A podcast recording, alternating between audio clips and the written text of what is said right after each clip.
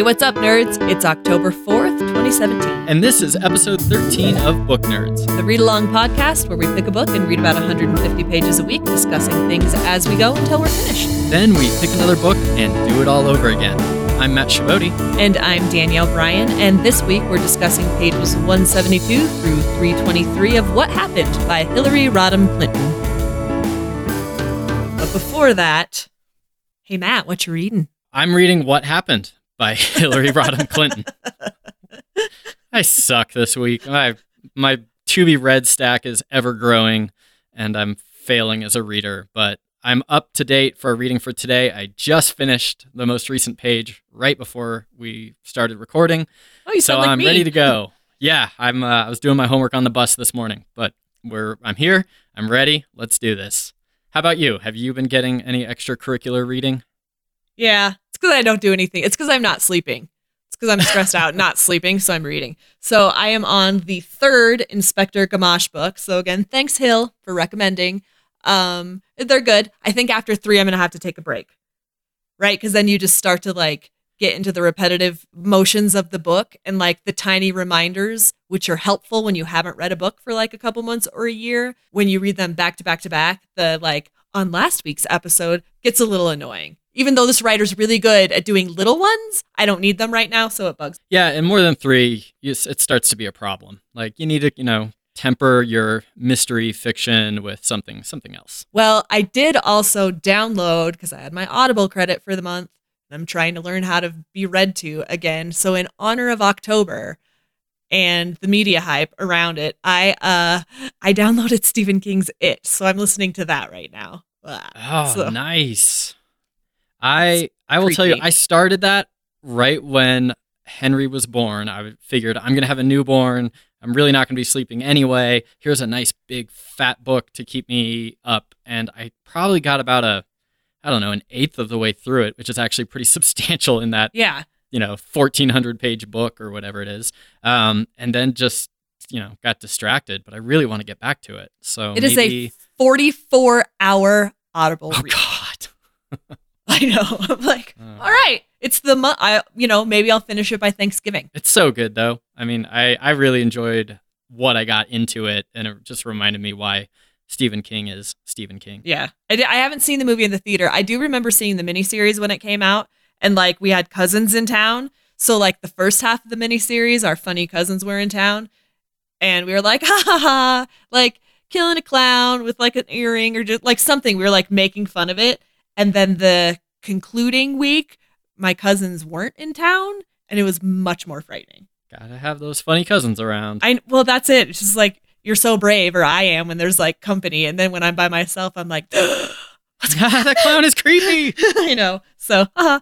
that yeah. So those are the things. I need something, um, light and bright to balance the election, Inspector Gamache, and it. Yeah So- and i mean i guess on the topic of what happened and needing something light and bright um, we should probably get into it so we're a little behind the curtain for all of you guys we generally record a day or two before we post so we are recording this on monday october 2nd and Mhm. we are reeling from the news of las vegas Yeah, so that's what we woke up to this morning. So I believe the current count of people who have died is at 58. It was at 40 when I woke up. My husband and I were talking about like sometimes you hear a number and you're just like, oh, 58. Like, that's not a giant number.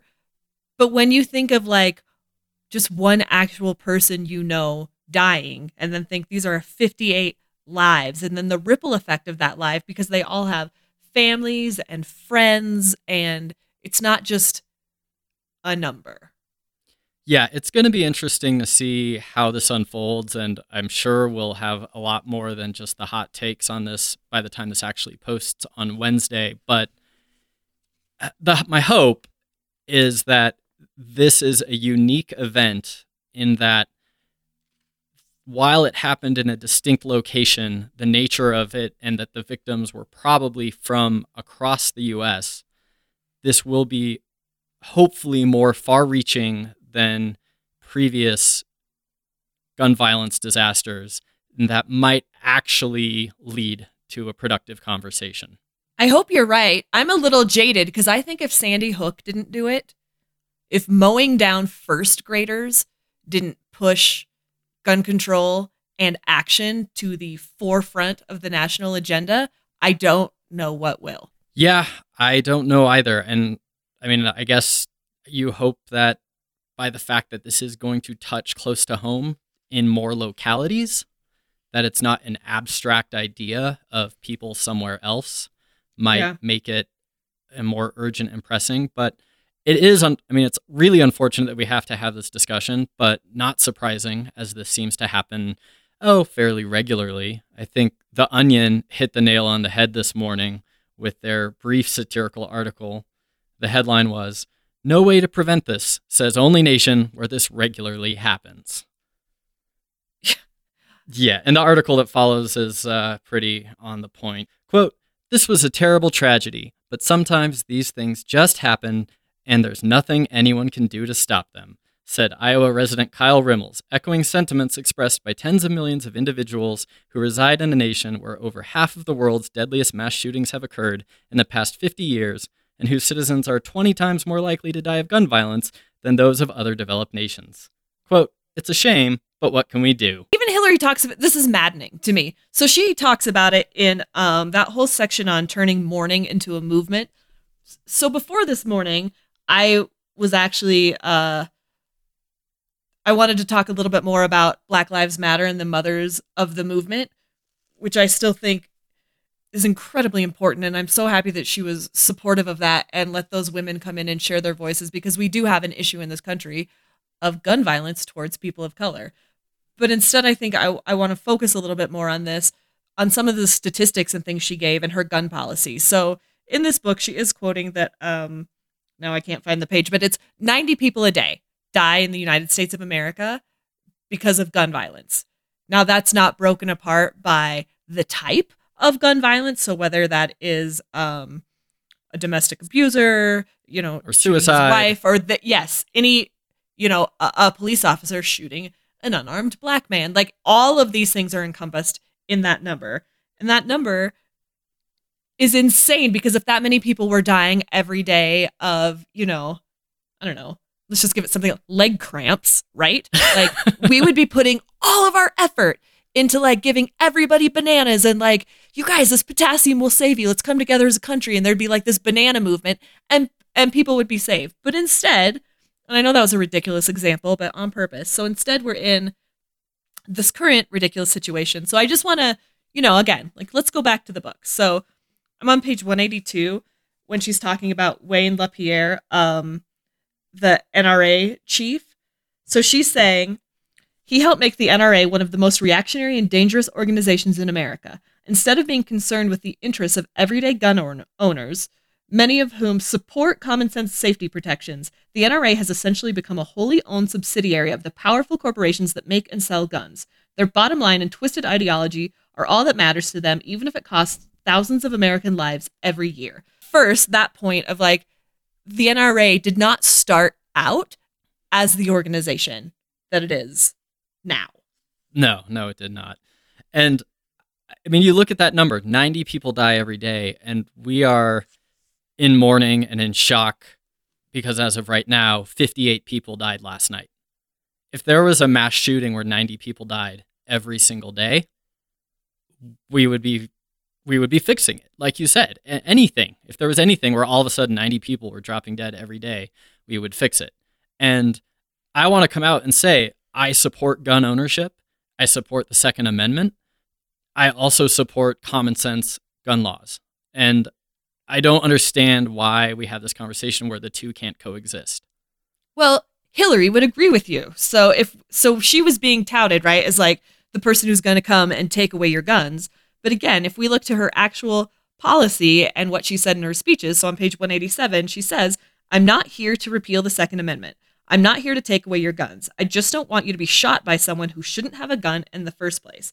And I think even taking that a step further, not just someone who shouldn't have a gun, but putting military grade rifles into the hands of your normal American citizen. So if we look at uh, last night's shooting, the man's brother who's like he wasn't even a gun guy like he's not a military guy he had 10 high powered rifles like where the hell do you even get these guns and then you think like oh, okay in nevada you can get them anywhere like so not only the background of who should or should not be allowed to handle a gun but policy concerning what types of guns the average citizen should have there is no reason that the average person should have a weapon designed to mow people down.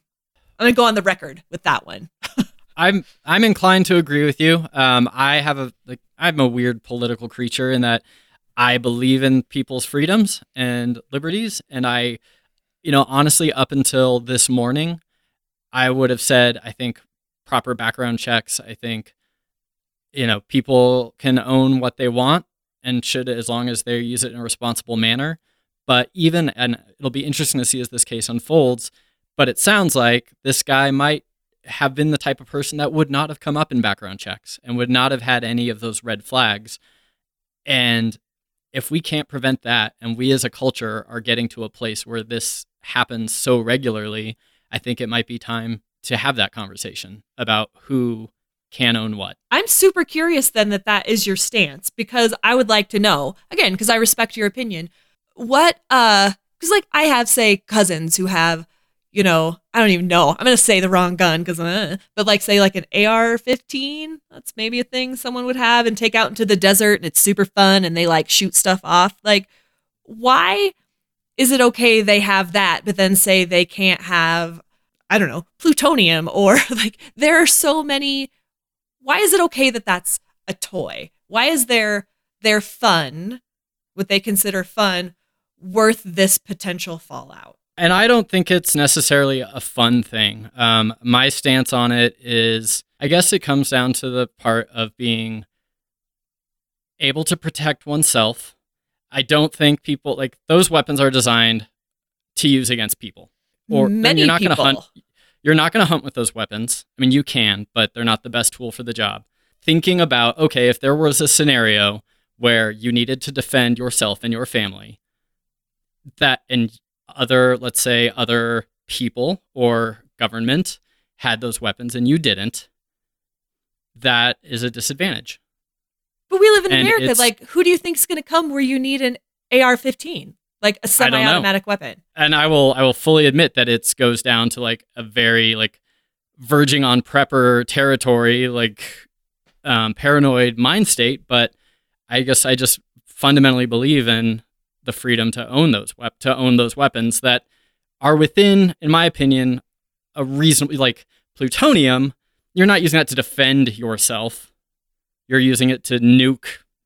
I don't know the world, but I, I that wasn't a good example. I wish there was like an in between, like you know, like a gun and something that was maybe I'll come up with a better example next week because that was a bit extreme, right? Like I'm not saying there's it's the same thing as having a nuclear weapon, as owning a semi-automatic rifle. But I am I am intrigued by that because honestly, I have to say I feel like I can't see any reason why any just normal American would need something. And I'm not talking about like I personally wouldn't have, you know, a, a handgun in my nightstand to defend my home or my family. But but I get that some people would have that and feel safer with that fine. But when would you ever, you know, pull your semi automatic rifle out from underneath your bed and like again it's they're high capacity magazines designed to take out a lot of people at one time. If the government was ever coming for someone like they're not going to show up at your door and knock. Like they're going to drone your house. Yeah and i guess it's not necessarily even the government you, I mean, so let's go down the dark, scary path of recent thinking, but with North Korea talking about an EMP attack. So let's go to a place where the North American grid goes down and we don't have electricity, we don't have access to resources. And how long do you think it takes in this current climate for civility to break down? Uh, I mean, I, I get what you're saying, but that is not I don't think that that is the viable resource for thinking people. I can't like because if then we're going back to a point of like who has the biggest gun, then we'll win. I don't know, maybe I'm being naive, but I think that that's such a bleak outlook on like let's instead try to uh, uh, elect more common sense officials um, or I think the extreme outcomes in these situations, and maybe this can kind of lead back into uh, a point I want to make about the book. Like the big sexy change, or the big like let's get bigger lockers, or um, to take this into the realm of maybe the silly, but like I, you know, I need this gun to defend my family against the zombie apocalypse. So we're not like stepping on anyone's politics there, but th- those are big, extreme, flashy right? It's either a big fix or a big reaction to a big problem. Or I think maybe something that Hillary suffered from, and she talks about it, and I'm going to go back to the book again. Um, how does like, uh, she calls herself a progressive pragmatist, I think. So, how does someone who's like, okay, I see a big problem, but I'm going to attack this in baby steps? And we're going to get to where you're going, but it might be boring in the meantime. Like, we might just have to buckle down and do some hard work and incrementally turn the ship around. When what's exciting right now and i think what gets news coverage especially in like our twitter society is the really short little breakdown. So if we go on i'm in, again right nerd i mark stuff in the book and now i'm going to call it pages. So she's talking about her work with the children's defense fund and she's saying this kind of work isn't glamorous but my experience with cdf convinced me that this is how you make real change in america step by step, year by year, sometimes even door by door. You need to stir up public opinion and put pressure on political leaders. You have to shift policies and resources. And you need to win elections. You need to change hearts and change laws. What do you think about that? I think, I mean, to that point, and to go back to the conversation, is that I, despite my stance, and like I said, and I'm deb- mulling it over today of like, okay, maybe we do need to change this. But the baby steps of gun policy are let's at least start with background checks. Let's at least start with making sure that if you're on the no if you're on the no fly list, you can't buy a gun. And I'm sorry if you got put on the no fly list by mistake, they'll sort that out. You probably don't need that gun right away. Yeah, like, right? Those things, like those baby steps are okay, let's make some progress. Like we don't need to go right away and say, you know what? We have to outlaw all guns. Let's take them all away. If you own one, you need to ship it into the government. Like, we're going back to knives and sticks. Like, that's not what we're saying. But that will be the debate, I guarantee you, over the next, you know, month as as it always is after gun violence where it both extremes push the conversation in the media and actual sensible steps that can be taken get ignored. I think the media is part of that problem. They choose what to cover like I buy where she starts, you know, ragging on the New York Times, which we all like. I still read it, so does she. But their coverage in here because, you know, that's one of the most like hallowed journalistic institutions in America, and yet it's falling prey to the same clickbait bullshit that everyone, you know, is kind of falling trap to. I would love to sit in on a contemporary journalism class because how is a headline that basically doesn't tell you the whole story an actual headline. Like when I was in journalism, a headline had to get across what happened and why you should read this, not leave you hanging with a question to click the story. No, you get taught that if you don't answer the basic who, what, where between your headline and the first paragraph of the story, like the rest is supposed to be supporting detail. But that main point, it's not a thesis paper or a cliffhanger. You're not like building up the suspense and then pouncing it's information. Like facts don't have to be sexy. If you're BuzzFeed or something like that, I expect it. But more and more, I see it trickling into what has been traditionally mainstream media. So I think that it's interesting when Hillary talks about how Bernie kind of capitalized on this. And again, you know, it was the arena that he was playing in. But um, even when she's talking about, again, like kind of, right, what's kind of sexy and what isn't. So we're talking about Bernie, we're on page 226. He didn't seem to mind if his math didn't add up or if his plans had no prayer of passing Congress and becoming law. For Bernie, policy was a- about inspiring a mass movement and forcing a conversation about the Democratic Party's values and priorities. By that standard, I would say he succeeded, but it worried me.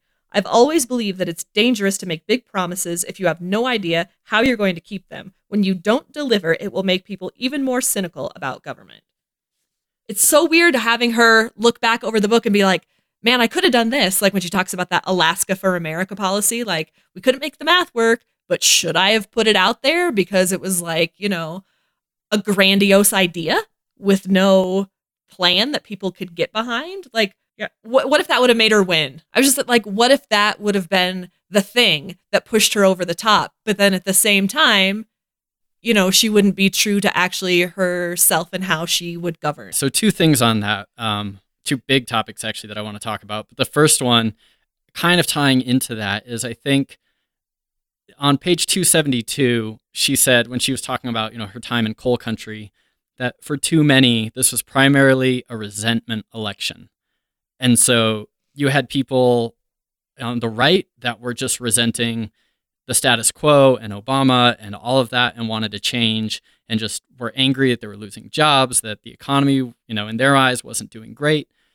And I honestly think to some extent on the left, you had resentment from people that signed up for hope and change and didn't see change because democracy doesn't move in leaps and bounds, it moves in baby steps. So for them, what was appealing were the big, grandiose claims of a Bernie Sanders that, you know, this is true change, these are big radical steps.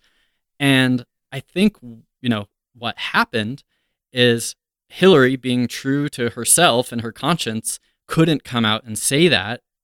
But unfortunately, the pragmatism of day to day governance isn't sexy.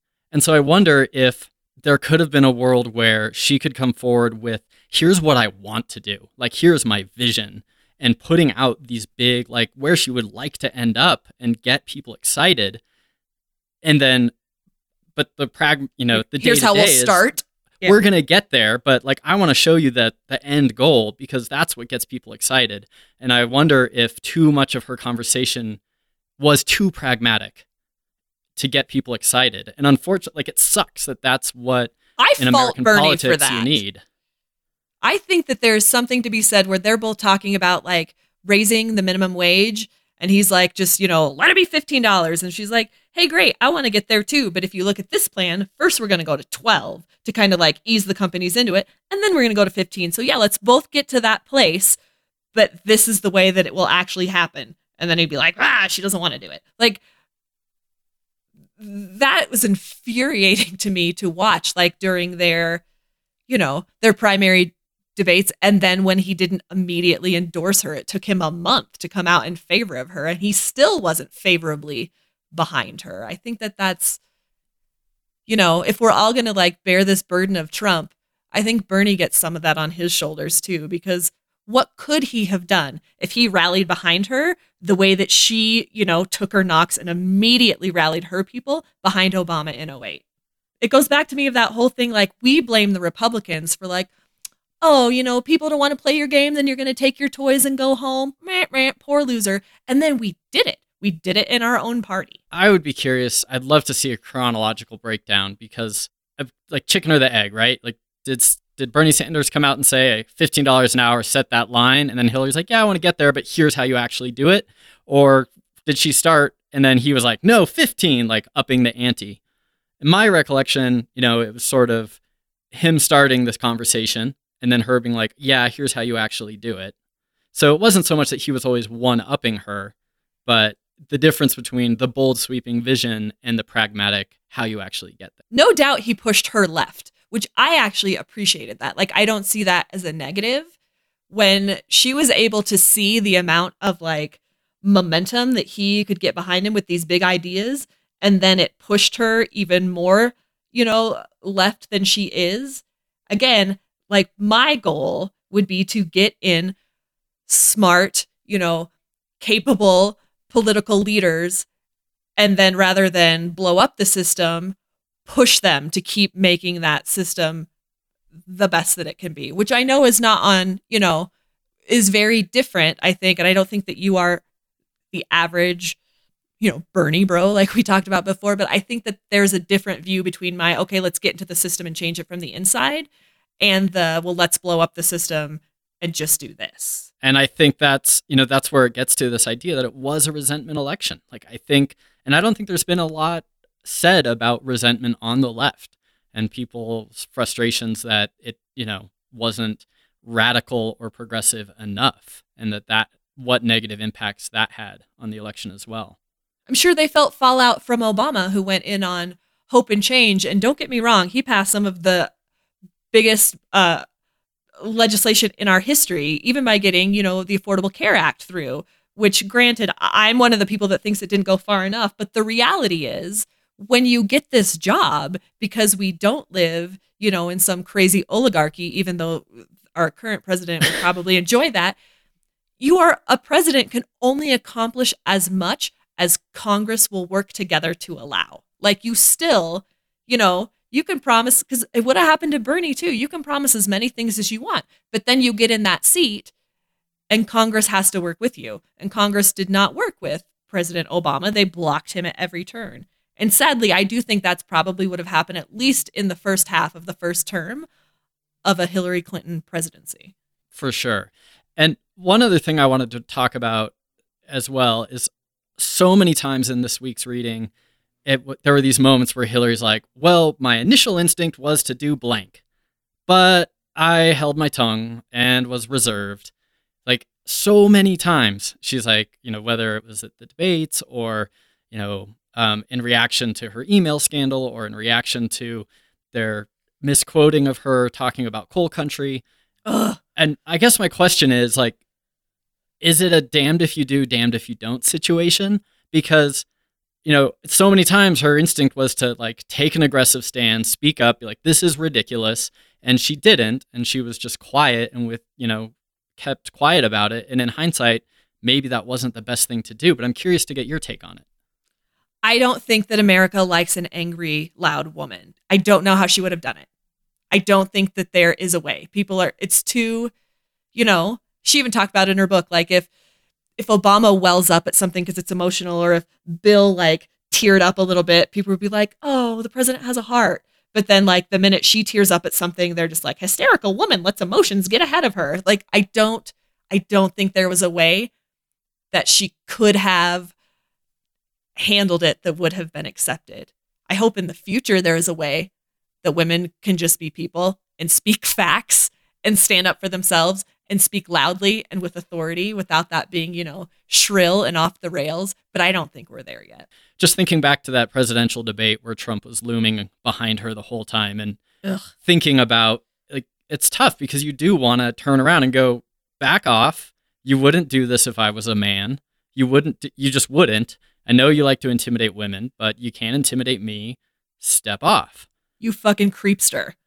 And you know what the headlines would be if she did that. Like, oh, she's unstable, she's emotional, like but it it would be totally within her right to say that. Yeah, yeah, I can just see it. You're right. It would be like Hillary's scared of Trump. How will she defend America?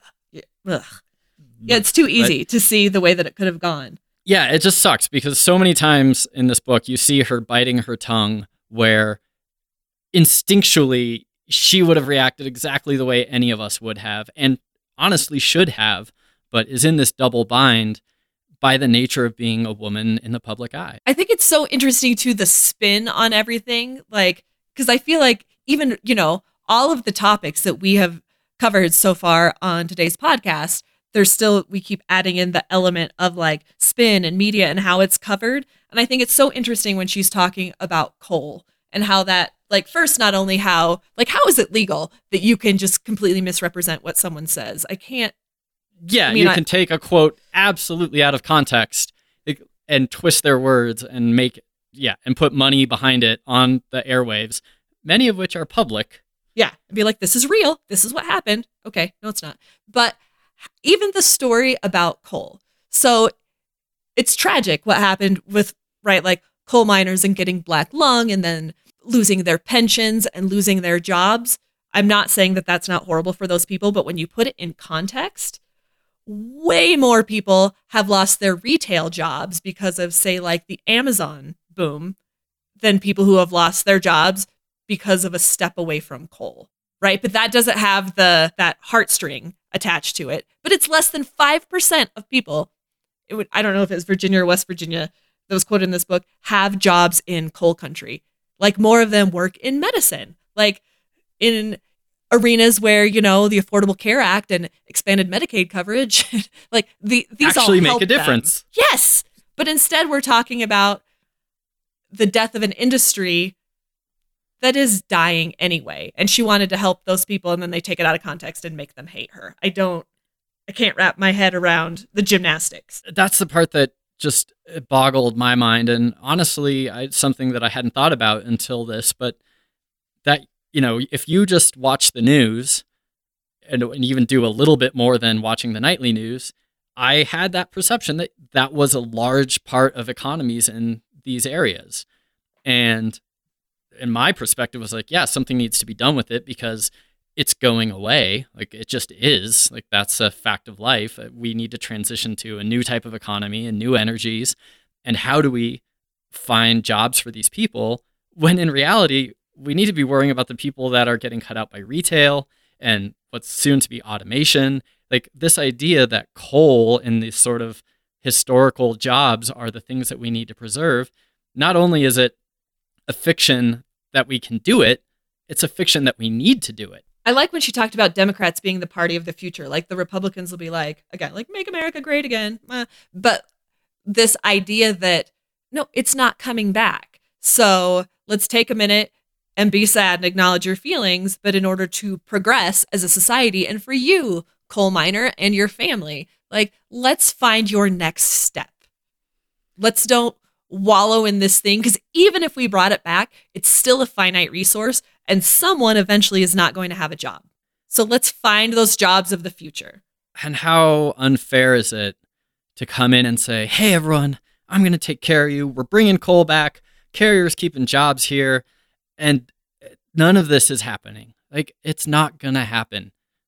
The people that are clinging to this idea that they're going to get their coal mines reopened, and it seems like from interviews I've seen on the ground, most of those people don't actually believe it's going to happen. They know that the future is somewhat inevitable and need to adapt, and they're looking for ways to do that.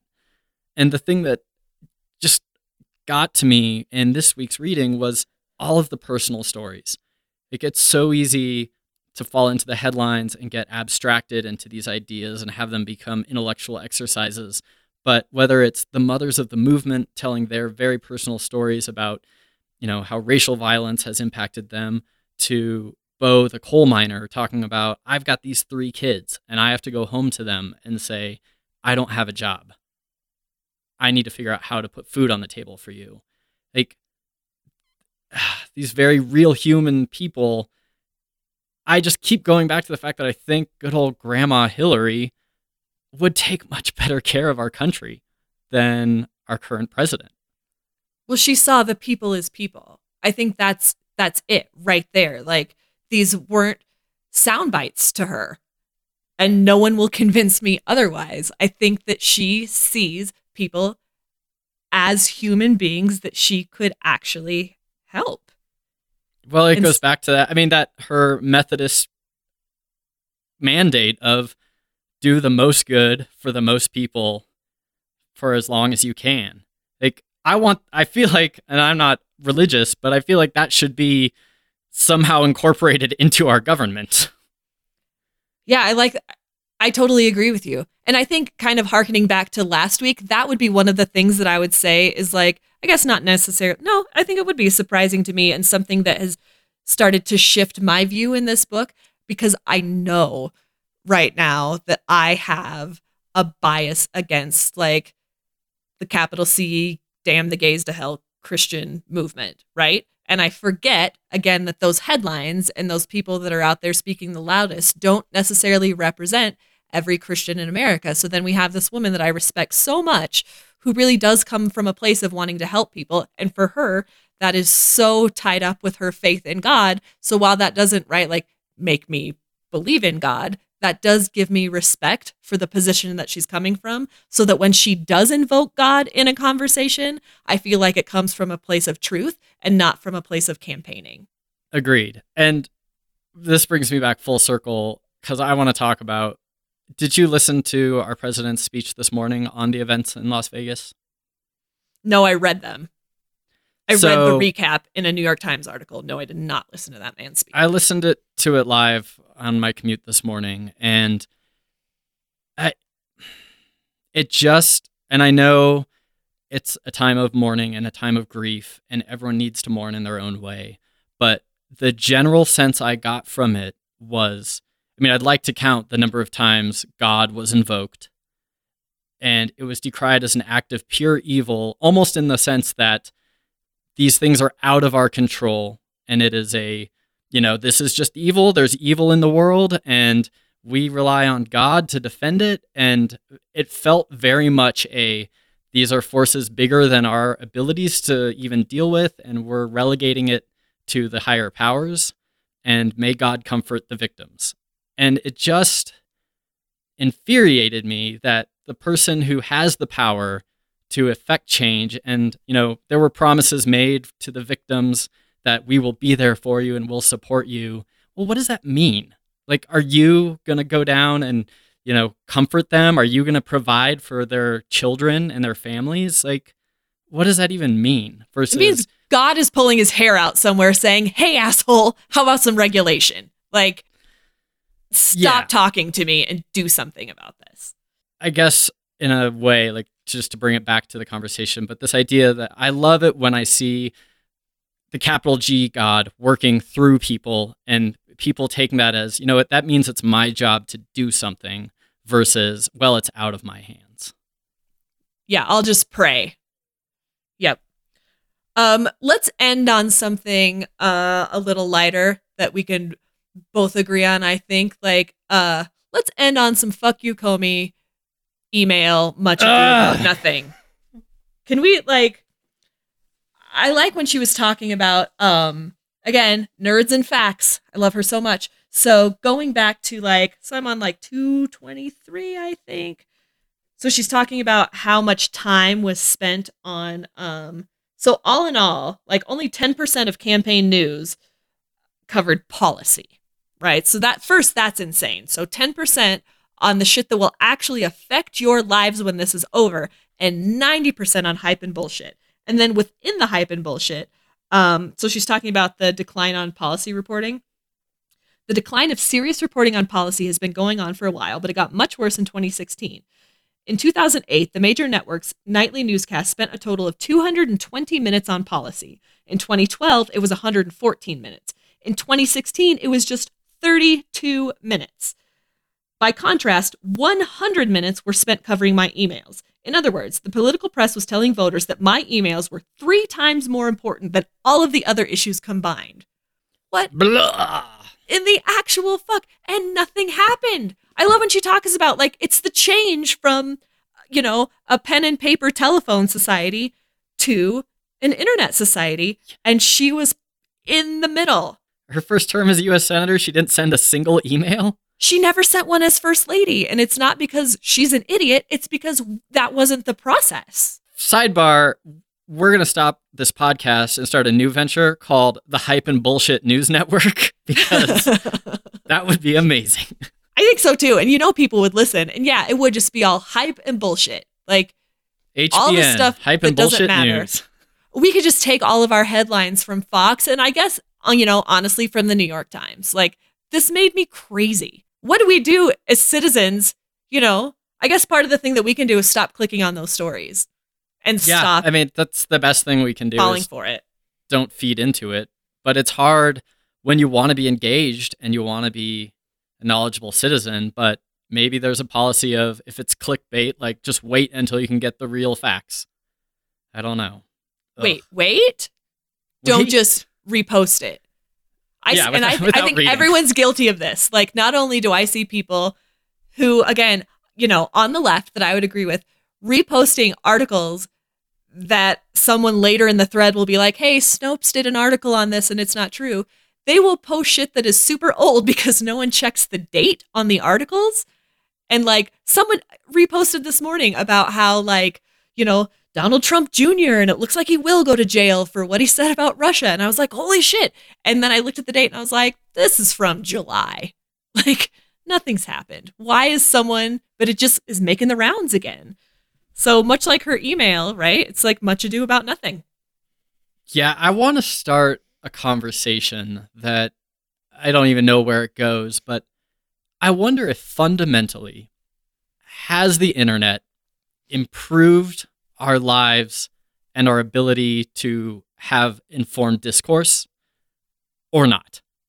Yeah, I'm, I bet I fall in the or not. And not because I'm afraid of it and I want to go back to like, you know, quills and parchment paper, but uh, there's no, we need eye contact and body language. Well, and I mean, I you go back to this is bigger than the scope. We're not going to wrap this up in this podcast, but it's just something I've been thinking about is pace of life. Like I fundamentally draw a line in my life between when I had a flip phone and when I got a smartphone. Oh. And I don't know if that's because of where I was in my career, where suddenly I had more responsibility, or if it was just the fundamental switch from being engaged was a thing that existed between these set hours and then it suddenly being an always on type of thing. But I fundamentally draw a line in quality of life between those two moments. Well, you had to get on the computer then. So even if you had like, you know, your MySpace account, like it wasn't on your phone. And we didn't have the notices on our telephones. Nope. I would agree. I think that uh you know, and you still had to make that decision. How about to super date myself? Um, you know, when I was in college and I first started like in my dorm and we had dial up, and if too many people in the dorm, you had to like wait in line while your computer like redial, and then you'd hear like the that you got connected, and you'd be like, oh god, I think that's me, and you'd run back to your room and like check your fucking Hotmail account or whatever. Like it was an endeavor, right? Like the only times I ever wished I was a smoker is when I was somewhere and someone else was late and I was feeling uncomfortable and I didn't know what to do. And I was like, oh, this is when people smoke. And now it's just when people get on their phones. But now they never turn the phones back off.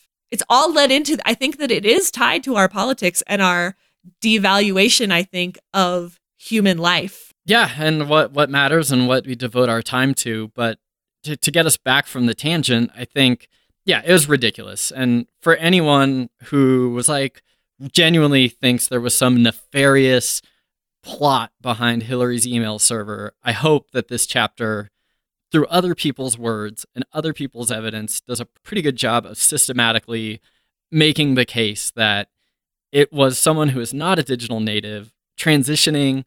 And I've worked at companies way smaller than the US government and there's always someone whose job it is to make sure you're using the right equipment and that your email set up accordingly. That if what she was doing was egregiously wrong, someone would have pointed it out. Like it's right there. Yeah, it wasn't a email secret. address. Like, like at Clinton email. Like it's not like she was masking it under a .gov name or something. No, everybody knew. I love so much when she's quoting. Again, I think she's funny. Like she's quoting all those people. Uh, you know, from Obama to like FBI heads and stuff. And then at the end, it's like, but her emails, the internet. like, the internet. Hilarity, hilarity abounds. Matt, I will say this was a very interesting podcast for me. And I think that um, it just goes to show I, how heated and divided things are in our country because even you and I kind of, you know, coming to loggerheads on the gun issue and we love and respect each other. Like yeah, can and our would probably say that like ninety eight percent of our opinions line up in a lot of ways. But so even within that like fine nuance of political leftness, like there are discrepancies. And what I do like about it is that we can just talk about it and have like, hey, I respect your opinion. Here's where I come from, but let's hash it out.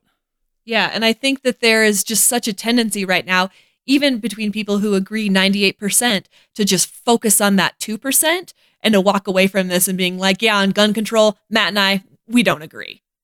Right? Yeah. Where we do agree and we all want people to live and we're coming at it from different angles. So let's work through it and find a way forward that has, like, right, the greater good.